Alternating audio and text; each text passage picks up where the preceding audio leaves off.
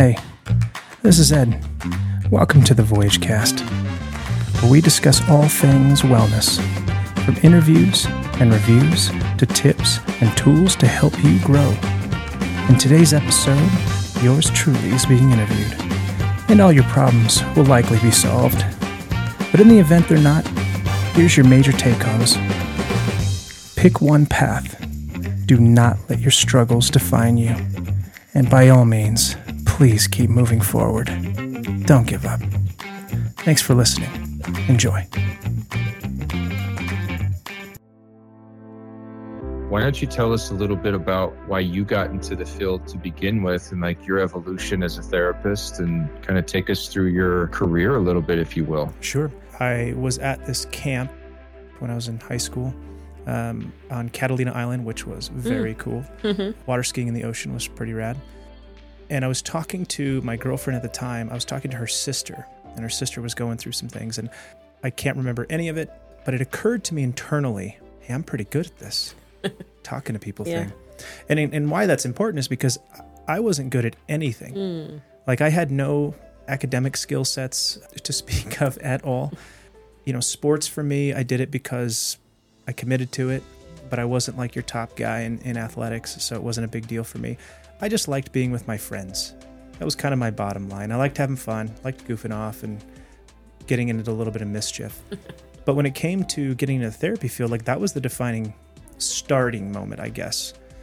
After that, as I got into my academic career, knowing that I had to now suddenly figure out school because I wanted to do this thing and there was no other way to get there than through school, that, that was actually a really hard journey for me. I mean, I started school at like a seventh grade reading level in college.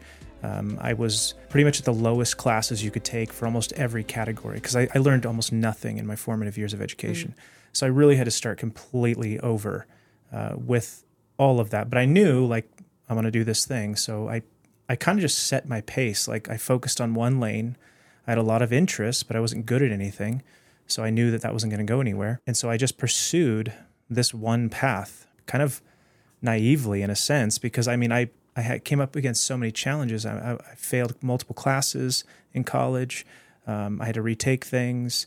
Um, I was in the writing center every week to try to figure out how to write a paper cohesively so that anybody else could understand what my thoughts were. And then I finally got through, and that was at a, at a community college. I finally got through that and, and made it over to the four year university. And um, I, I made it in three, so total of five years. Um, to get my bachelor's degree, I, I mean, you know, I really started over. When I started my education, I mean, I, re- it really started in college, and going through the psychology classes, it was kind of inspiring. It was uh, sparking my mind. It was getting me to think. Uh, and the school I went to was pretty fantastic. I mean, if I learned nothing at this school, I learned how to think for myself. And what a powerful tool that was because then I could take that anywhere. I learned philosophy, I learned more about religion, I learned more about psychology, I learned integrating all these ideas, and I was geeking out. I mean, it was really some of the most inspirational times of my academic career was finally getting to this this college or university. And there was a couple classes that had those aha moments. I was in this class, uh, I don't remember the name of it at this point, um, but we were all sort of doing mock therapy with each other. We were given a, an idea or a model of how to approach it, and then we were just kind of testing it out. And this was still in undergrad. And the feedback I got from my group was, Eddie, you are really good at this. And so for me, I'm like, well, gosh, the next step is grad school for me because what are you going to do with a bachelor's degree in psychology? Nothing Not much. not much right and so then I, I went and i went to uh, this this kind of what do they call them like a fair you know Oh, and a the diff- career- career fair kind of things yeah. and they had different colleges and universities there and that's when vanguard um, i found vanguard they had their booth there and, and again i still was not good at school i was getting better at it but i needed to find a way to get into grad school without all the tests because there was no way I could take a GRE and pass. In fact, I took it and you know, I basically spelled my name right because I have horrible test anxiety and there was no way I was going to make it. I mean, I wanted to go to to a, a PhD program or a PsyD program rather, and I had my heart set, but even my mentor at the time based on my test scores like Eddie you, you should not apply. Yeah. Wow. Yeah. Which for those that don't know, the GRE just tests math, verbal. Mm-hmm. So essentially, if you just know Greek and Latin root words and then writing, Correct. nothing about therapy, right? And well, nothing. They, they do have the psych GRE too. Okay, I didn't take that. I, I didn't once Okay. I basically failed the first. GRE. Yeah, and, and you know when it tests for all those things, like I, I didn't learn any of that.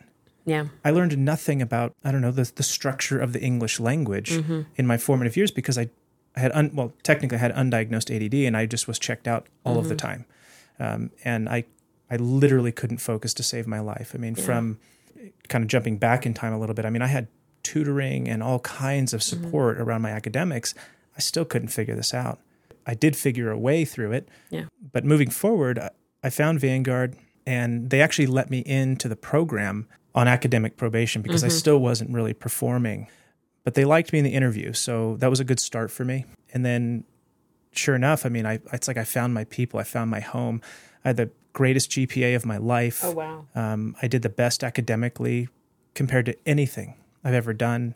Uh, I just loved every second of it. Mm-hmm. And then I continued to get reinforcement that I was in the right field yeah, you know uh, i did have a lot of hurdles to go through personally with that like just anxiety of being with a person in a room like any new therapist would have of course but overall i got really good feedback that this was the right thing for me and that's partly from an academic standpoint that's kind of how i made my way the other thing that fueled the fire for me to want to get into therapy and, and really help people was my folks divorcing when I was like 20, 21 or something like that.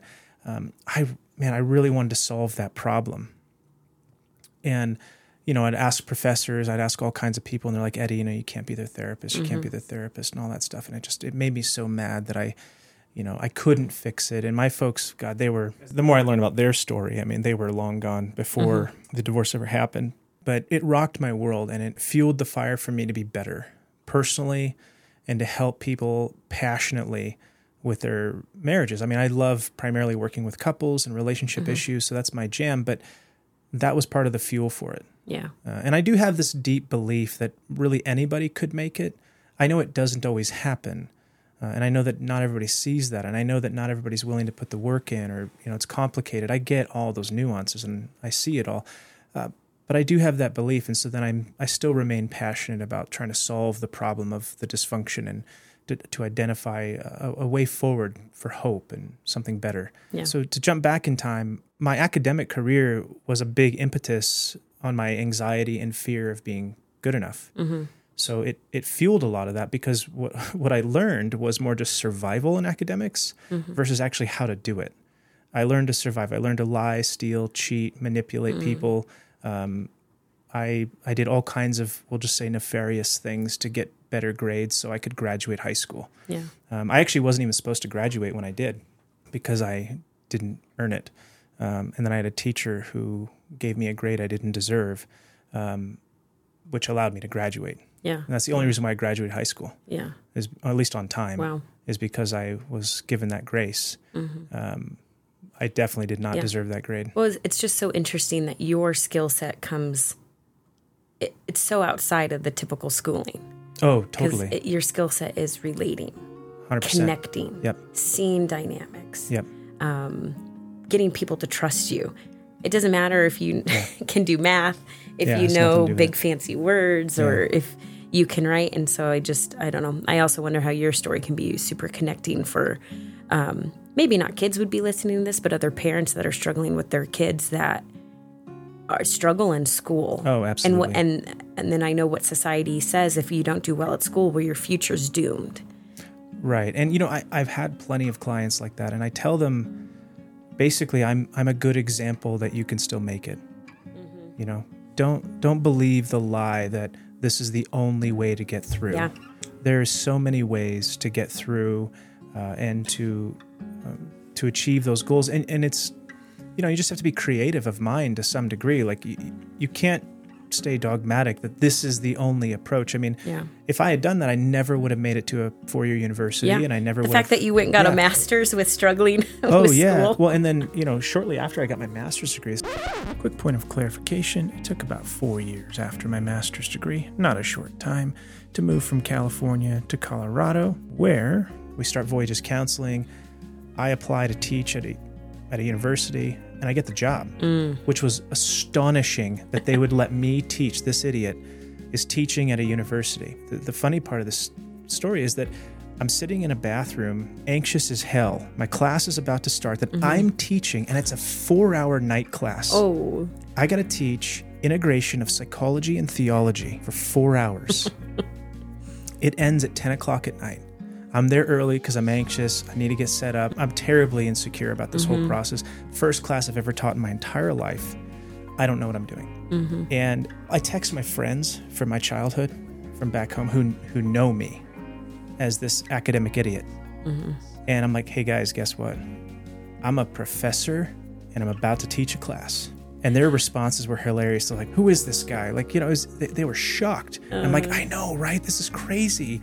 Because the truth is, I, I was, I'll, I'll tell you this much. My parents actually thought technically I was slow, like intellectually slow, because I just didn't understand school. Yeah. But really, it was I was just checked out all of the Yeah. time. My brain Yeah. was not attending to anything yep. at all. Um, and so then, you know, fast forward, I'm now in this thing, and I mean, I, I'm so insecure, so afraid. Mm-hmm. And then I teach the class, and then, you know, after I'm done, I think it was a five week class, I got rave reviews Yeah. from my students. Wow. They loved my class. Mm-hmm. I'm like, I don't exactly know what I did to earn that, but I really worked hard. I mean, I put in a lot of time for Mm-hmm. every class to make it happen. And then I get a job at a second university. You know, so one was uh, CCU and the second one was MSU, Mm-hmm. and I get a job there, and I'm I'm astonished again. Um, and while I was teaching at CCU, I never had any oversight, which I thought was kind of weird. Uh, I didn't have any peers come in to review my classes to make sure it's more just student led uh, uh, reviewing. But at uh, MSU, I had their the dean of psychology come in and Wow. review my class, and she gave me great reviews, and I'm just stunned. Like I've never, I was never taught to teach a class, and I'm getting all this fantastic feedback from my students and from now the dean, and Yeah. I'm feeling great about this, you know. And I still like it was still a very incongruent experience, Yeah. considering where I came from. Yeah. And I think that also shows how when people are misunderstood or misdiagnosed, Right. how much that can lead into our fears and anxieties. There's something wrong with me. I'm broken. absolutely. And there's nothing wrong with you. Your brain was uh, couldn't focus and checked out. It had nothing to do with your intelligence. It had nothing to do um, with Yeah. your uh, abilities, and then uh, for you, your worthiness. You know, Totally. um, but to see how how that can impact people and so even for you sharing your story how that and i'm sure that impacts a lot of your clients too to finally does. feel understood or to because they're not they're not alone. Mm-hmm. You know, they're they're not alone in this. Like I'm I'm in the boat with them. Yep. We're doing it together. We're learning together. I'm just further along in the relationship skill sets Sure. because I've been doing this professionally. Um, but when it comes to the struggles, when it comes to the fears, the insecurities, and all these things, yeah, I know all of that deeply. I know Yep. it all.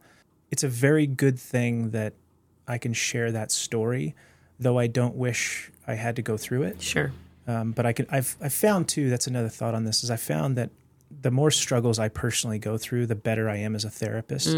If if I'm working on it myself, I'm able. I'm more able then to help other people, which I I really, I deeply appreciate that. Though I don't like any of it. You know, I don't like the struggle. Yeah. Nobody does. yeah Yeah, it's horrible. And my my family, you know, they none of them are educated. Um, my mom was pulled out of school when she was uh, I don't know eight, uh, no 10, 10, 11 years old. Jeez. Uh, her mom died, uh, and so then at that time there was nobody else to take care of the other kids. She was one of seven, something like that, and so she wasn't very academically minded. And as I was struggling in school, none of my parents could help me with the academics. I mean, I got to a certain point, which wasn't that far, um, and they just couldn't help me any further. Um, my dad uh, dropped out of high school, uh, went to the Navy, eventually went back, but it was a grueling experience for him to go back and get reeducated. Um, but then, you know, I look at my parents and, and they've been such inspirations for me in the fact that they're terribly successful people with almost no formal education. Mm-hmm. And it really taught me, and in some sense, there's no excuse. It doesn't matter if you have the education, set your mind on a goal and keep moving Yeah. forward.